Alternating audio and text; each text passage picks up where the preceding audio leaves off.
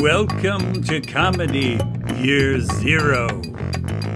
A show that asks the question just how funny was Pol Pot and would things have turned out differently if he had better writers? Welcome to episode four Last Words.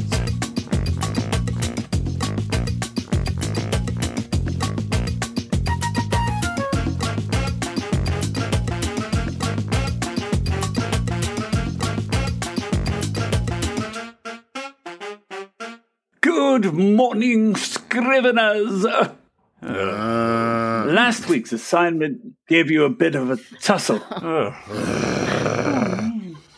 How many masterpieces are you going to show me today? a real challenge, wasn't it? Well, who wants a go at it? Hubert, why don't you give it a shot? He's not here. He couldn't quite make it. I wonder why. Well, how about Cassandra? In absentia. We should have taken her work more seriously. Why? Didn't she take herself seriously? Good, good. Uh, let's hear it from Adrian. She's here. I hear her tittering sarcastically. All right, but this was a tough one. Especially for Hubert and Cassandra. Well, the craft of writing is not for the faint of heart. Adrian, proceed. Again the rain came, in drizzles at first, then in sheets. It puddled on the pavement and pooled before the sewers. It splashed on the pavement and dripped from the eaves, like the tears that streamed in rivulets down my face. Each drop that struck my forehead was a reminder of how life never seemed to let up. Okay, stop it there, Adrian. People, do you think this is a compelling lead? Robert? yeah, I think she's setting the scene. Maybe, but she might just be expressing an opinion about the weather.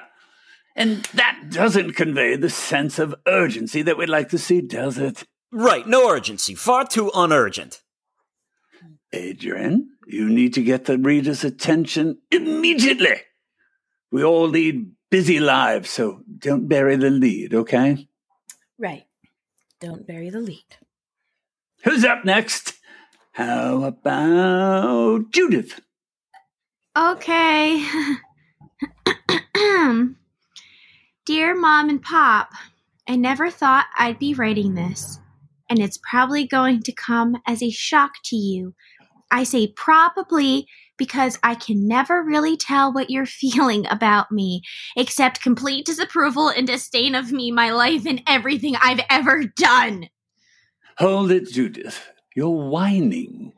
When you really want to bare your soul, your words don't have the proper. Urgency. Adrian, are you a parrot? Who's next? I'll go. Stanley? Dear world, I am leaving because I am bored. I feel I have lived long enough. I am leaving you with your worries in this sweet cesspool. Good luck. Bravo, Stanley! Now, that's writing. Oh, it was nothing. It combines wit, philosophical reflection, and the blithe nihilism. Thanks. It also wasn't your doing. The author of that little masterpiece is George Sanders. Gee, Prof, I heard that you should always steal from the best. Not in my classroom, right, Roberta? Uh, yeah. What you got, Roberta? Uh, it's nothing. Hmm, Let's take a look. Dear world, I am leaving because I am bored. Roberta, I guess you and Stanley signed some sort of pact. No, I'm just lazy. Indeed. Excuse me, is this how to write a ransom note? No, that's across the hall. Some writing program. You're displeased, Adrian? No, it's just. Why is every assignment you give us a suicide note? You want to transfer to how to write a ransom note? No. How about How to write a bank robbery note? No. How to write a poison pen letter? A phony will? No! But why must we keep doing suicide notes instead of essays, short stories, and novels? Bah! you can get those kind of assignments anywhere. But what did they give you? Dreams of literary success that crash against the rocks of the commercial marketplace and turn you into an embittered, resentful literary careerist? Here at the Center for Practical Literature, we offer you actionable skills. Suicide notes.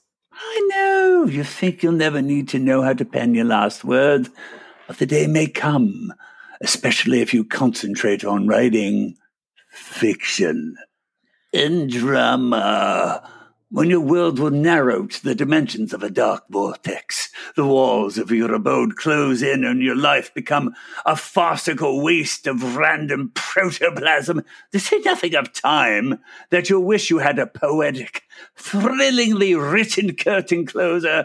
And don't forget, once you pass How to Write a Killer Suicide Note, you'll become eligible for How to Write Your Last Will and Testament and you'll look around for that note, and you won't have it. And you'll be flummoxed by the dilemma. How can I let the world know that this wasn't an accident, but a creative, heroic act of volition composed by a master of the genre? Or maybe you find yourself on the bridge, ready to take a Brody, or in a crack house. Racist. Absolutely right, Stanley or you'll find yourself in a flea bag hotel with a dirty needle in your arm, without a soupçon of hope in your heart, and you'll suddenly realize, where's my exit line? You think you'll have the presence of mind to compose something worthy of posterity? Do you have something worthy of posterity? Are you the next Stavrogin? The next George Sanders? If so, you're in luck. The Center for Practical Literature has just announced its annual Last Words contest. The composer of the best suicide note gets a three month residency at our world famous facility, the Kevorkian Arms. If you know anybody who's thinking of harming his or herself, please let him or her know about our program. The deadline for applicants is sooner than you think.